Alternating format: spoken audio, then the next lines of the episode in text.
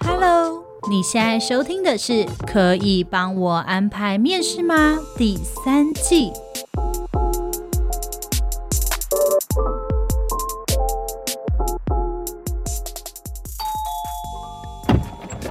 哎，这是什么？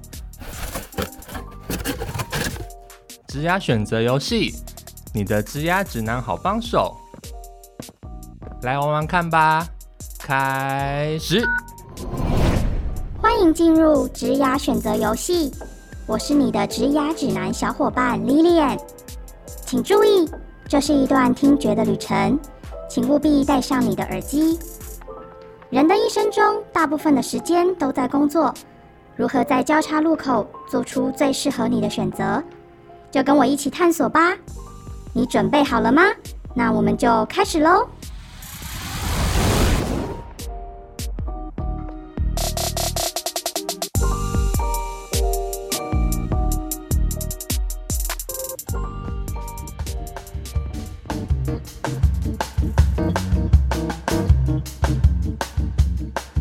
欢迎大家收听今天的《可以帮我安排面试吗》？我是主持人 Agnes。那今天呢，我们有邀请到一位来宾来到了现场。那这位来宾非常特别，因为他是 Agnes 很久很久以前的同事。那过去呢，这位来宾他曾经在新闻业里面待过，就是包括像是杂志社、新闻台，还有报社，还有曾经待过，做过行销，做过编辑，也做过相关的社群，还有记者这样的工作。那这些工作大家听起来一定都会觉得这些工作是非常爆肝、非常操，几乎没日没夜、二十四小时都在待命的一个工作。没错，就是这位同仁，他曾经在这样的工作环境当中，可是他突然在了某一天，他的心境转换了，因为他忽然发现说。工作不应该是人生的全部，他的人生应该还有其他更需要去追求的东西，也因此呢，他就毅然决然的。辞掉了他在媒体业的工作，那开始一系列的职涯探索的旅程。在这职涯探索旅程当中，他曾经呢还有跟我们的其他朋友一起去研发怎么样，就是做一个塔罗牌的创业。那他也因为这样子的一个时间的空档呢，他还去了攀岩，那去了登山，那去亲近了大自然。那也没有攀岩了，我太重 攀不起来。然后呢，也曾经为了生活还有生计而感到困顿过，但是呢，像这样的生活，他现在却过得非常的甘之如饴。那我们一起来听听看今天的这一位受访者，他是怎么样可以放下他过往这样紧迫盯人的工作，选择现在这样的一条道路。我们今天呢，非常荣幸可以邀请到 Jade，他又名内湖新源 JEL 号，兼具幽默与才华，但喝酒以外的事都拖拖拉拉。让我们欢迎 Jade。嗨，大家好，我是内湖新垣结衣 Jade。好好好，我们好久不见了，好紧张哦！来 来来，是不是？终于我有一天变成正式受访者了，很很少那么认真过哎，但也没有很认真，真的假的？对啊。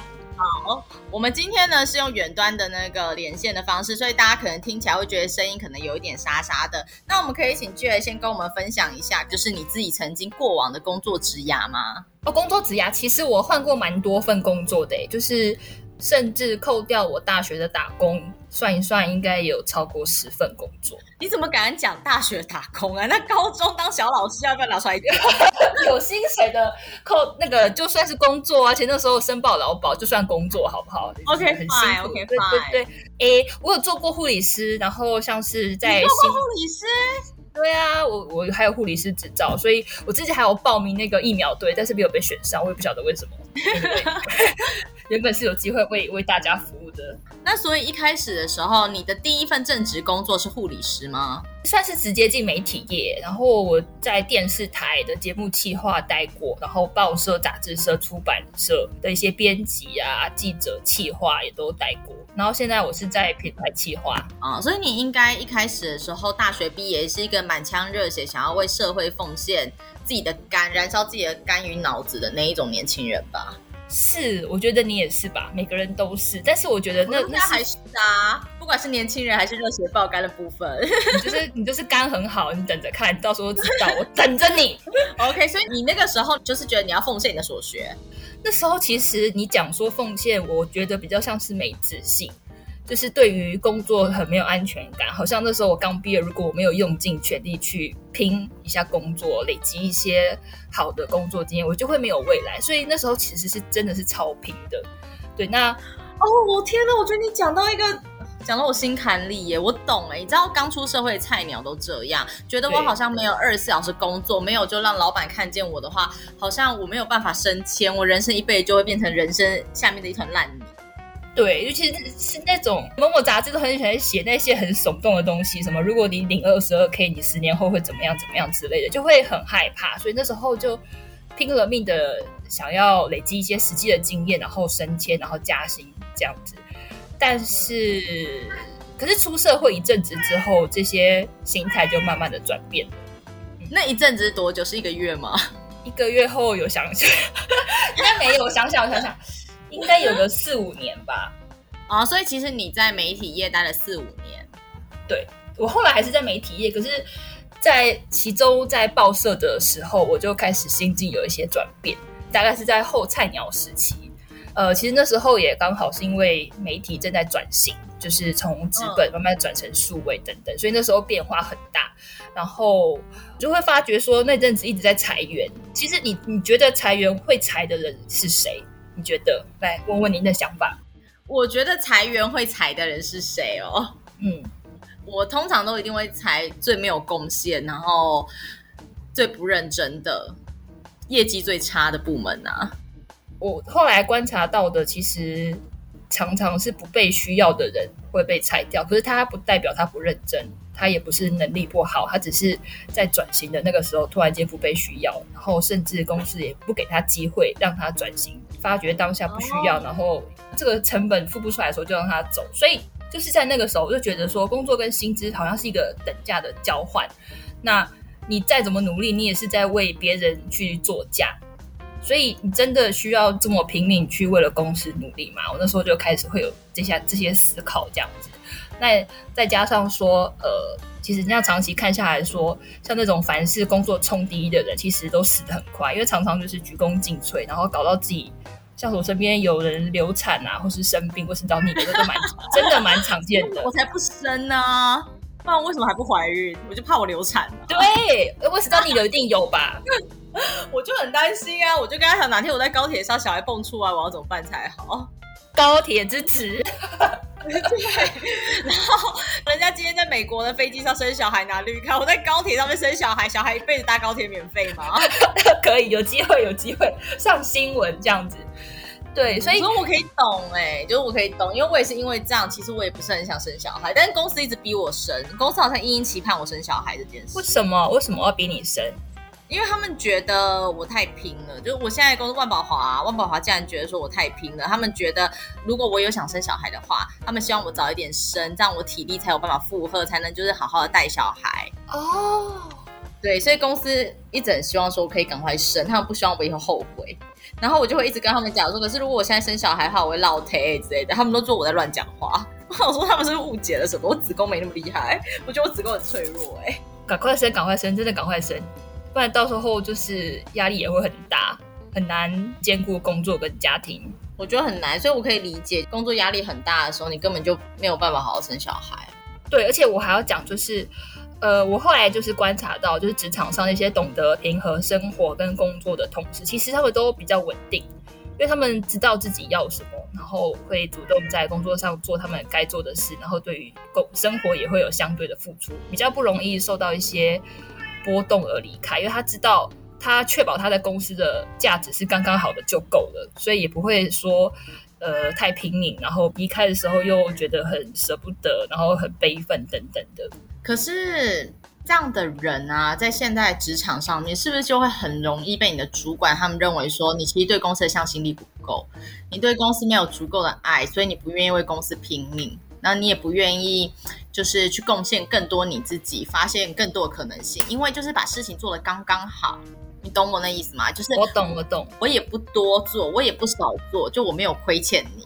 可是相对的，你就是永远升职加薪可能都没有你的份。是，可是这本来就是一个等价交换，你花多少钱就是买多少东西。那如果你要求更多的时候，那你就要付出更多的薪水。那再来第二个问题就是，你是因为担心公司对你这样的眼光才拼命工作嘛？那其实就是为了不安全感啊，你也不是真的为了工作或者是为了生活在拼命，所以。公司如果有这样的心态，其实也是一种情感勒索。其实我觉得长远来看，也是一个不健康的环境。所以你是在什么时候突然就是有这样的认知？因为你前面在媒体产业的时候，那时候应该还没有办法去思考这样的问题。其实就是差不多开始裁员的时候，你完全想象不到那些冗员不会第一个被裁掉。OK，会被裁的就是纸本，对，你很拼命，可是纸媒体的时候的人，对对对对，你完全想象不到。所以。与其为公司拼命，你不如思考怎么样确保你在公司存在的价值是足够的、刚好的就好，不多也不少。更不应该就是拿健康去换，这是你未来就是拿不回来的东西。也许你拿了六万块的薪水，就是付出你的健康，可是你未来可能要超过六万块都没有办法把这个健康养回来，所以一点都不值得啊！天哪，我今天真的是是被我说服了。对。我第一次，我哎，我第一次跟你有如此认真跟深刻的讨论呢，真的假的？哦，天哪，我不是拉塞帮的，好爽。对，因为今天我们都在讲一些干话，我从来没有听过，就是你这么认真跟深刻的讨论这个情境的转换。哎，是哦，对，所以你那个时候，你有在那一波裁员名单当中吗？没有啊，我就不是特别突出，我没有特别拼，也没有特别的拢，就是维持在这种刚刚好的状况，你才不会被开刀。哦，而且刚好，其实你对新媒体跟数位化这些东西还是有一点认识的。对对对，所以最后是自己选择离开，因为那时候蛮严重的，就是胃食道逆流，这根本就是工作狂的标配啊！你应该也有吧？胃食道逆流标配啊，几年前就有了。对啊。或失眠、睡不好、头痛啊，啊然后晚对自律神经失调，晚上吃安眠药，白天喝咖啡，太常见了。标配标配，有有这些正正头的人，请好好思考你的人生，你的下半辈子真的要这样过吗？乱说话了。那、啊、你从媒体业离职，就是已经开始决定说你要好好的生活，然后不再把工作当人生最重要的药物了吗？对，因为就像刚刚有讲到，就是。这时候身体也开始出一些状况，包含就是什么生理期不来啊，然后胃食道逆流啊，然后白天要吃 B 群、喝咖啡，晚上吃安眠药等等一些很不健康的行为这样子。然后我甚至花了万把块的中药、水药去调身体，然后其实怎么样？既视感很重，哎、欸，我就知道你一定会有，这都是同样的路程啊，对啊，所以 同样的路，真的。可是我不喜欢吃水药，水药很苦哎、欸。可是水药会比较有效。对，我是我是吃药丸，因为医生那时候跟我讲的时候，我说我不吃水药。哎、欸，我跟你讲一件我很夸张的事情，因为我后来就自律神经失调了，嗯、所以我们白天的时候我就只能一直喝咖啡，然后晚上的时候我都不能睡觉。我那时候有一点后遗症，我每个小时都会醒来，每个晚上每个小时。所以我等于几乎都没睡，然后有一次的时候，医生就开给我一个什么说说补肾还是补气之类的药，他说你吃了之后，你那一天你可能要休假，然后我就想说哪有那么夸张？结果我吃下去之后，你知道怎样吗？我断片哎、欸，跟喝了那个迷奸水，他是要迷奸你吧？我有多夸张？我真的不跟你胡赖，我就断片。我在高铁上面，我断片断到我没有意识，然后是我隔壁的人哦，就是咬我，跟我说小姐已经到台北站了。那个时候我还以为我刚从高雄上车。你看一个半小时里面哦，我完全断片，没有印象，没有任何意识。所以医生就是强迫你休息啊，强迫你关对。那个时候我每天都觉得说，我肚子里面有一个那个塞子，有一个塞子被拔掉了，对，就是浴室的那种塞子被拔掉。我觉得我每天都在漏气。可是我吃完那个药，我那一天不就这样子被就是断片一个半小时之后，我觉得我塞子塞回去了，就是比较有精气神这样子。对，我觉得那个精气神回去就元元神跑回去了。可是这件事情我觉得它太不健康了，我就自主的停药了。对啊，就是你要与其。让药物强迫你休息，可是你可以自己让自己休息啊，所以我觉得真的蛮不健康的。所以后来这样吃药吃多久啊？吃啊，我后来哦，我的妈呀，天哪！我那时候吃水药吃很久，大概半年，然后都就是时好时不好这样子。然后一离职的隔两个月，不药而愈哎。你现在在叫我赶快离职吗？我得跟你说，就是 休假是最好的良药，离职治百病。对，真的，大家都这样跟我说。对啦，试试看，试试看。可是，可是，那我问你，你在离职了之后，你下一份工作是我们后来是同事的那一个社群吗？对对对。OK，我们两个曾经在某一间公司一起做过品牌社群，我们在那个时候认识的。但那一间公司真的很凉哎、欸，我离开那间公司就因为那间公司太凉太废了。是对，没错。我那时候认识 Egg 的时候，就对他印象很深刻，就是那间公司的老板会做出非常多不合理的要求，然后明眼人都看得出来不合理，但只有 Egg 会尽善尽美的做到最好，还加班。然后觉得说话这个人真是不简单，所以我印象很深刻。这样子，我记得那时候我们部门只有我一个人在加班，大家都很觉得我很奇怪。那时候，而且每次到不知道四点还五点吧，大家就会开始就是吃饼干啊、聊穿搭啊，等下班。这就是就是我一个人在那边拼命哎、欸。对，然后就大家那时候还是告诉我说，我觉得你该休息，你该休息了。而且你现在艾丽儿，我们上一集的那个受访者也是我们两个那时候的同事。然后那时候我就一开始来的第一个礼拜还第二个礼拜吧，行销社群的小编要离职了，嗯，所以我要接他的位置。那但那个时候我就很紧张，因为都没有人交接我，就是到底要做一些什么。然后我很闲，我就一坐在那，我就跑去问艾丽儿，我说怎么办？怎么办？就我现在一直没事做。然后艾丽儿在那边边化妆啊，照镜子，然后就跟我说有什么关系？这样很好啊，每个菜鸟进来都应该要先当几天的闲人的啊。对呀，谁不做领干薪几天呢？这是个 SOP。对，而且我觉得，呃，比较。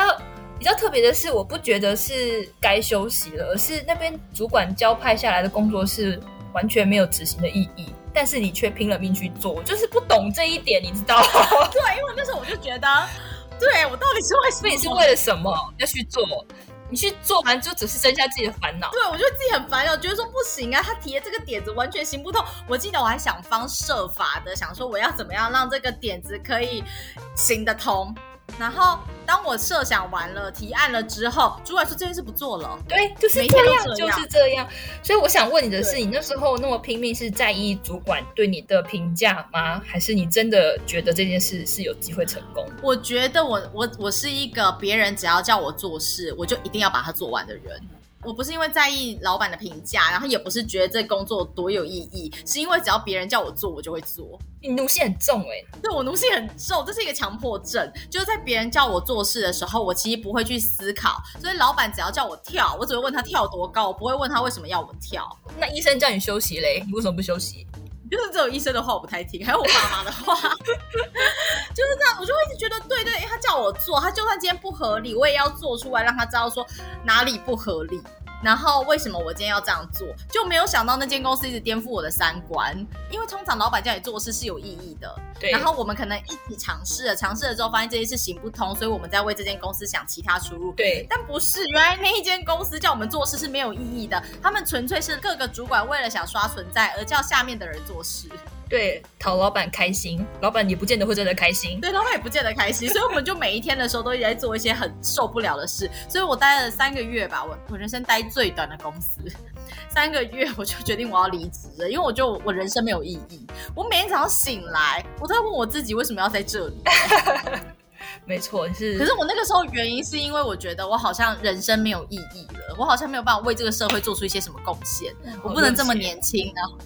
对，那是我人生职场当中就是最舒爽的一段时间，但那时候我很焦虑，所以其实你是很在乎成就感就对了。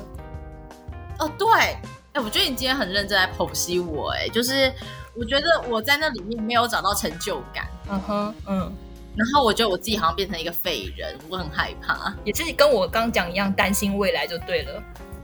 对，然后我会觉得我自己好像要变成是一个失败的人。哦，所以你对于自我的评价是来自于工作为主，而不是生活啊。比如说把家庭经营的很好，这也是一种好的事情啊。对，不是，完全不是。就是我后来发现，我会这么热爱工作，把工作融入在我生活当中，是因为它就是我的全部。就是工作就是我的生活，我从来没有把这两件事情切开过。那假如说，好像我刚刚的工作的问题。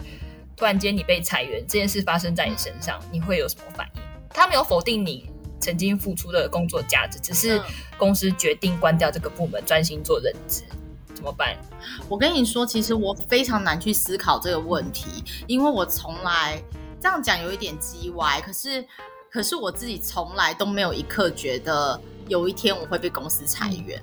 可是大家都是这样想啊。对，可是我会很努力的去让公司非常的需要我，嗯、然后我自己认为让公司非常需要我的一个方法，就是我会掌握住每一件事。所以很多主管他们可能都只做主管的事情，他们不会去管细节，他们把细节都丢给下面的人做，然后他们每天只在那边喝茶看报纸，然后讨好上司。可是我会非常努力的去把每一个细节都全部弄好。然后今天如果要裁员的话，我会觉得你怎么样也会裁不到我，因为这间公司的所有事情，每一个环节都有我的存在。天哪，你真的是很有自信哎！对，所以那个时候我刚听到你刚刚讲那件事的时候，我就会觉得，对，我从来没有想过哎，如果有一天公司裁员了，我会怎么办？我每次都只会想，如果我走了，公司要怎么办？哦天哪，你真的是就是很传说中的那个就是员工啊，就是你要知道。没有一间公司会因为哪一个员工离职而生存不下去，这是职场的铁则啊！大姐，你要知道这件事情。对，就是每一个人都这样讲，每一个人都这样说。可是我跟你说，我觉得这是外商公司跟台商的差异。嗯、因为我以前的时候，人家这样讲的时候，我也会觉得好像是真的。可是后来当我进来万宝华之后，我就发现，因为你知道外商公司的业务单位主管啊，嗯，他们是被。你更上面的长官就捧在手心里的，嗯嗯嗯，像是我们，就是我们在国外的老板，他们就会非常害怕我们离开，所以他们就会用各种什么股票啊，然后奖金啊、红利的方式绑住我们，然后对我们就是非常的有礼貌，然后非常的就是说你们要加油哦，今年又要麻烦你们了，然后我们只要提什么，他们几乎都答应。好，所以我就觉得好像。就是这个职场的铁则，在外商公司里面，某些外商公司里面好像是可以被推翻，所以我就更努力的在工作这件事情上面。好，然后我是后来认识了你们之后，你啊、艾丽尔啊这一些同仁之后，我就觉得说我们应该要找其他人来谈谈，因为我跟 我跟 Kira 两个人的想法太类似所以导致我们两个讲出来的职场好像跟这个社会的人认知的职场不太一样。对，是没错？所以我觉得你刚刚的谜一样自信。就让我觉得很很科幻，是吧？所以后来我就开始觉得，我就不太懂，就是为什么会有人在工作跟生活当中会选择生活这件事情。嗯嗯嗯，我觉得选择工作才是不可思议，好不好？来，就像我刚刚讲的，我我前面看到那一些被裁员的人，都是在纸本上的月报主题是最受欢迎的。嗯。你听起来也是最被需要的吧？可是突然间转换成数位的时候，那个时候也只是换了一个社长，他来，他决定要转换成数位。嗯，然后这个政策一改，评断一个主题受不受欢迎的标准开始从网络上之后，那些人就立刻的不被重视。那那些人他曾经有讲过说，他们应该要怎么样让自己的点击率变高吗？为什么他们点击率低？哇，那个时间来的太快，就是很短的时间就做出这个决定。嗯。几个月内吧，嗯对嗯，OK。所以如果你听到像我们这种什么人资专家讲说，那就是他平常不去多学一些技能啊？为什么这个时候对危机意识什么，你是不是就很想杀我们？很多被裁员都是非常优秀的人，所以我从来不认为被裁员是因为那个人不够优秀，往往是因为他。可能曾经太过优秀，然后在公司状况好的时候拿了很高的薪水，那到公司不稳定的时候，你成为第一个被开刀的对象。反而是那些一直都很混的人，然后就是在公司上面不上不下的浮浮沉沉，那种人最容易活下去。哇哦，你今天真的颠覆我眼界！来吧，来吧，来生活派吧。那，那后来的时候，你开始选择生活之后，你开始人生上面你做了什么样的平衡或者调适？呃，第一个就是换工作，换到了比较闲一点的品牌的工作。应该说，我我会开始选择，就是工作其实常常是要满足长官跟客户的期待跟要求。可是你选择以生活为先决模式的时候，那个好坏的定义就是掌握在你手上。那从工作来说，我就会开始选择我觉得喜欢、让我有成就感的工作，然后我会更愿意投注热情，然后就变得更主动。那也有点类似你刚刚讲的，就是与其。满足主管的期待，我会更倾向更主动去掌握工作的进度跟主控权。这样的目的是为了让我可以好好的休假，确保休假不要被打扰。这就是我为了工作所做出的努力。所以客观来看，我或许看起来没有那么肥，因为我为了好好的休假，我会更集中精神在工作上，这样子。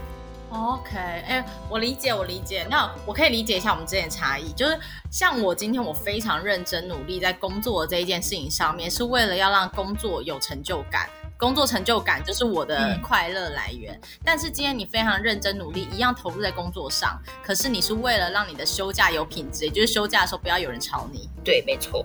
然后就是你就会更主动的去管理自己的工作，就是向上管理，免得一直被交付事情 打扰到我。如果你是工作派的那种人，在生活上常常就是放假的时候，就是为了舒压休息。那你休息的目的就是最后累积更多的精力跟体力去工作，度假也是为了让脑袋比较思绪清空。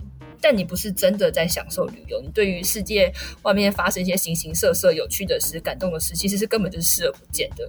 但是如果是选择生活的话，我就会比较认真去规划生活，去用力的玩。你喜欢海就去潜水，喜欢山就去爬山，然后享受这个世界带给我的变化，专注在当下的生活。我觉得这是最明显的差异。对，蛮明显的差异，蛮明显的差异。所以你认为工作跟生活是有可能平衡的吗？因为毕竟我爸不是连胜文，所以我很难真的不工作，所以 这个要被剪掉了吗？不会不会，我会帮你留着。工作跟人生比较有可能是一种动态的平衡，嗯，你很难精准的去切分说每天有几分力在工作，几分力在生活，我觉得这很难。嗯、比如说像我现在就是下雨没地方跑，多做点工作。在天气好的时候，我也不会就是死守着电脑，只是注视着工作下一步进度是什么，就是我要很灵活的运用我的一些时间这样子。那就是回到你的问题，工作跟生活怎么选择？其实我只是把工作第一的这个标签拿掉，然后尽量取得平衡。这我也不是真的完全的放下工作。嗯，所以你觉得工作跟生活之间有需要达成平衡吗？动态平衡，对，而不是完整的说每天只能几小时在工作，几小时在生活，而是就是你就是你要知道你的生活里面一定会有工作，你工作的时候一定要注意，不要影响到你的生活健康，或者是与家人的相处这样子。这两者是阳光、空气、水一样，人生不可或缺。那有的时候会少下雨，有的时候会少出太阳，可是它毕竟都会一直出现在你的生活里。可以理解我的奇妙的形容吗？我理解，我理解，所以。我现在在思考，我在哪里就是讲的话，然后在思考我自己的人生。我想知道说，你放下你就对工作执着之后，你有什么样的改变，或者是有没有曾经任何一刻可能后悔这样的选择？后悔吗？因为比如说我身边其他朋友，他们可能之前的时候也是。有非常这种紧迫盯人的工作状况，嗯、那他可能有赚了一点钱，所以那时候他就毅然决然说他要放弃，他要找一份比较轻松一点的工作，然后开始好好的享受自己的人生，然后体验生活。他不想要再过这么业务紧绷的这样的生活了。可是后来呢，他可能找到一份工作，相对的薪水收入没有之前那么高，但是你上下班时间也会比较稳定一点。他们就后悔了，他们后悔原因是他们忽然发现他没有办法。去适应这样的经济状况，我觉得问题是在于他没有把那个稳定多出来的时间去做更有价值的事情。对，也许只是单纯的休息，那就会显得他所牺牲掉的薪资减少的部分就会变得很没有价值。所以选择生活的一个条件是在于你要努力去生活。可是努力去生活，什么叫做努力去生活呢？就是，变成是我们还去定义说什么东西叫做努力生活。因为我现在一直不理解这一件事情，因为我们被人家说我们是一个不会生活的人。可是我觉得我每一天都非常认真的在过生活啊。难道我今天要去潜水或是去爬山，这才证明说做一些我没有喜欢的事，这样才叫做说我今天是有乐于生活吗？我不理解这个。我觉得是去开拓生活中你会有热情的部分。这跟你探索职涯不是一样的道理吗？嗯，对啊。然后我一开始会潜水，是因为我觉得海很漂亮，但是我没有选择去海边耍耍费看看海，我就去潜水，然后然后了解海洋的知识，就是越做越多，然后发觉好像还好，之后去做别的尝试。就算这一些最后不是我真的很感兴趣，可是那些过程累积起来也是我生活中很丰富的一些经验，那跟工作是一样的道理啊，只是我把它化成生活的经验。我觉得你讲的很好哎、欸。是哈啊！我觉得你今天很有深度哎、欸，很有深度哦，抱歉抱歉，太深。今天很有深度，今天真的是很有深度哎。好，谢谢你有让我有一种豁然开朗的感觉，想吃。我没有，可以了，可以了，还是没有。我要去布道了。对，就是因为我觉得我没有办法跟你一样的部分，是我真的非常热爱我工作的状态，然后那已经是我人生的一部分，就是不可或缺的部分，也是我成就感跟我快乐来源。如果你今天剥夺掉我工作这一块的话，我才会觉得我人生好像了无生趣。可是不用剥夺啊，你只要做一些比例上的调整。比如说，你想想看，为了工作牺牲掉的健康，真的值得吗？那如果你只要少一点点的工作，就可以换来好的健康稳定的生活，那会不会其实是可以的？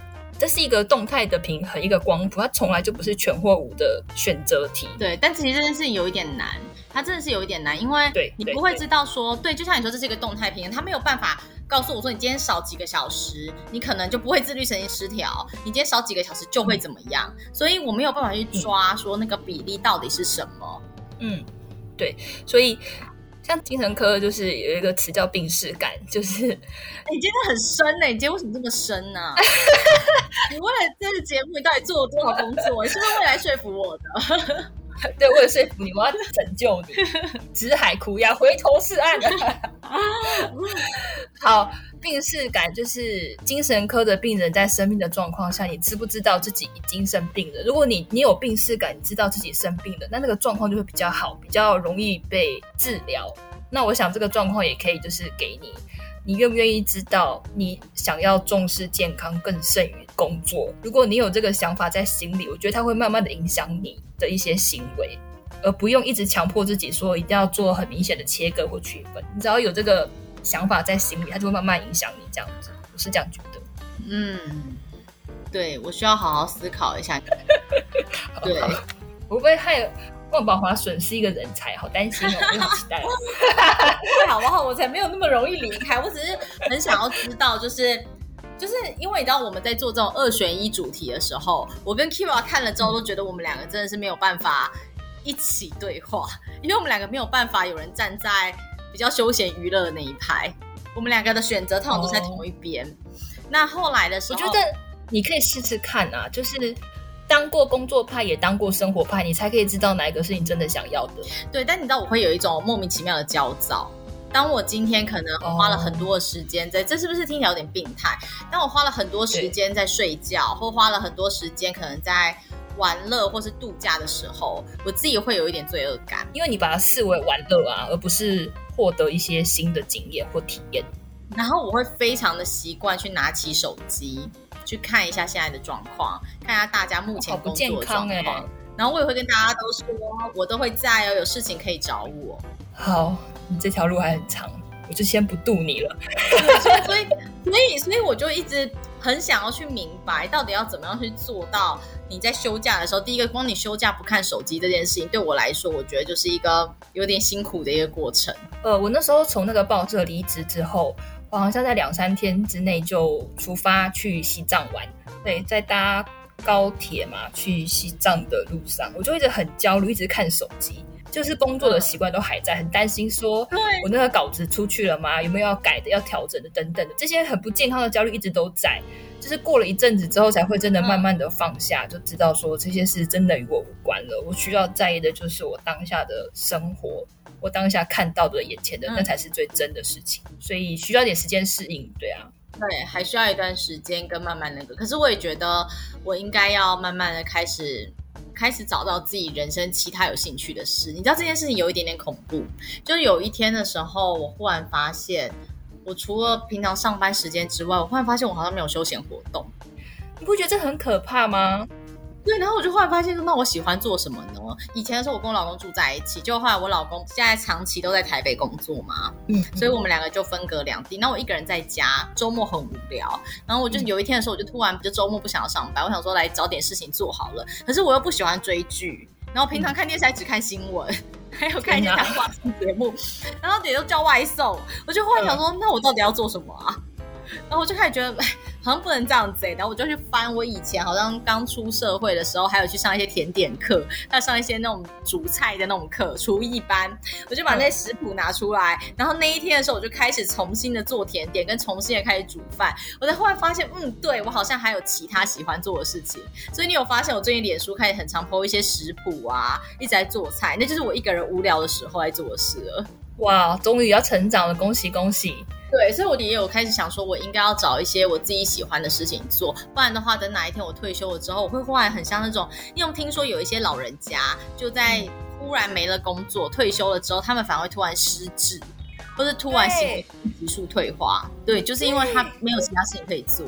我就是也是担心过那个情境，所以我才知道。对，我就觉得抱着我害怕，然后而且我就开始觉得说，我要重拾一些友谊。因为我之前在工作上面，包括我嘛，所以才邀我。姐没有呀，现在有一次就要靠这个了吗？因为我有一阵子很长没有跟朋友联系，因为那时候太忙了，大家约我都不出去嘛。我那时候都说哦，我很忙，我在上班。现在的话，只要大家约的话，我都会尽我所能的跑出去。所以我觉得你已经在改变啦，你其实已经有慢慢觉得，对呀。可是我还是不是生活派那部分，就是我觉得我跟你们之间很大的一个不同，就是我没有办法。把生活的放的那么大的一个 part，因为对我来说，工作的成就感还是很重要的一件事，而这就是我生活最重要的一个部分。我觉得工作不是你生活的唯一，这就已经是一个最值得鼓励的事情了。对，所以，我们今天应该要找到一个很好的结论，就是说，今天不管是工作派或是生活派，重点都不是说完全放下工作去生活，嗯、也不是完全去生活不工作，就是像你也有很努力在你工作的地方，只是你为了生活，而你在工作上面投注了非常多的热情，让你假日不被打扰，嗯，对吧？嗯、然后对我而言来说，我也不是说完全的只有工作不生活，但只是因为工作的成就感是我。很重要的来源，那所以今天我要从这上面获得的快乐，会让我的生活、日常生活当中也感受到快乐。如果我工作不快乐，我的生活就也不会感到快乐。没错，很棒，我们今天终于找到一个共鸣了。对，有共识了，太好了。那我想要问你哦，我们最后来一个小结论，就是你满意你现在的状态吗？然后，如果今天有一些人。今天有一些听众，他们现在正在听这个节目，他们有点不知道自己要选择工作还是生活。你会给这些听众一些什么样的建议？好，我满意现在的状态吗？应该算满意吧。自从离职之后，我应该有算是认真在生活，在可以的条件之下，嗯、所以我算满意。那如果要给那一些听众一些建议的话，我今天想了很久这一题，我觉得他们可以养一只猫。哈。因为猫是与生俱来的生活哲学家，就是你会从猫咪身上学习到很多。刚有录到猫的声音，有有有很长很长，猫喵喵。现在我就是在家工作，然后我才拼命工作，就突然间躺在我键盘上，嗯，就是骚扰我这样子。嗯、我就想说，好吧，那就趁机休息一下。他就是。让你懂得知道生活中还有别的一个可爱的生命的一个存在。他其实想叫你帮他铲屎。呃，对我也是铲了。对，他只是想要你说我想铲屎。对，为什么要这样？为什么要欺骗我们听众？他很闹，他会就是一直破坏家里的东西，可是他就会很无辜的看着你。就是你会学到说，就算状况再糟糕，你也要让自己觉得很优雅，而不是像工作派这样子把自己搞得很狼狈、很累、很拼命。嗯、我觉得。随时让自己保持很轻松、很优雅的状态，像猫咪一样的生活，我觉得是很值得学习的一个态度。这样子，然后做你自己，真的做你自己原本的个性，那个对的人会因此更爱你，包含你的主管。所以你其实做你自己，你可以找到适合的工作是没有问题的。我觉得不要为了呃别人的肯定，然后勉强自己去牺牲一些你的健康或是什么事情，那些不值得。哎，那样子的话，你下一步是想说你的生活目标应该下一步是要好好谈恋爱了吧？我想减肥，哇哦！我以为你下一步的目标是想说好好谈恋爱，谈恋爱也是要啦，多方进行。我们不是已经说好要帮你介绍了吗？哦，对吼，对呀、啊，哦，因为疫情爆发，不然的话我们原本约好要吃饭了，对不对？对啊，就是因为疫情我结不了婚，然后单身到现在。有有有，我跟你说，我我那天帮你物色的那个还在，还在是不是？还还单身吗？那就好。还单身，still 单身，因为因为疫情的关系，他最近也没什么办法去相亲。对，我们手工纱都快长出来了，我就好好维持住了。现在就状态。好 好好。好，那非常开心，今天呢邀请到我们的内湖新垣结衣 Jade 来到现场。那我们的节目呢也要到这边告一个段落了。OK，谢谢大家，我是 Jade。那给大家一个结论，如果呢你想要找到一个平衡工作跟生活的一个好职缺的话，我觉得万宝华是你最好的选择。谢谢大家。谢谢娟，太感谢了。下次吃饭我请，下次吃饭我请。万宝华，谢谢。好好好，拜拜。好，拜拜。